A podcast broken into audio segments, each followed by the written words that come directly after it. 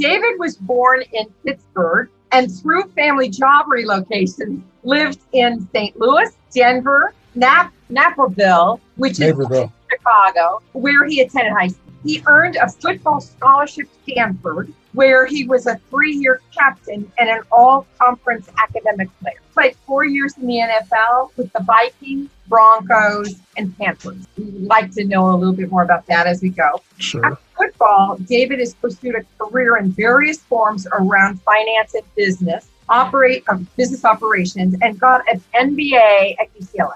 Uh, David currently works with a company called IAM Solutions and, and is helping bringing a coronavirus fighting device to the U.S. Uh, David has been married for 24 years and has three children. His hobbies include reading, stock trading, and personal development. I, you know, love to introduce David Barnett.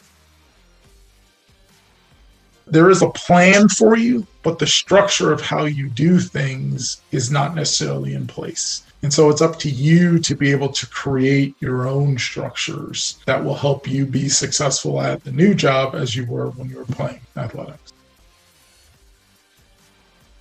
There has to be an external structure, but there also has to be an internal structure. Like as an athlete, there's a certain makeup that you have and an internal drive and function that helps you perform the way that you do. When you leave and that part of you sort of leaves, you then have to rebuild that not only an external structure, but an internal structure of how you do just based on principles of how you go about doing things.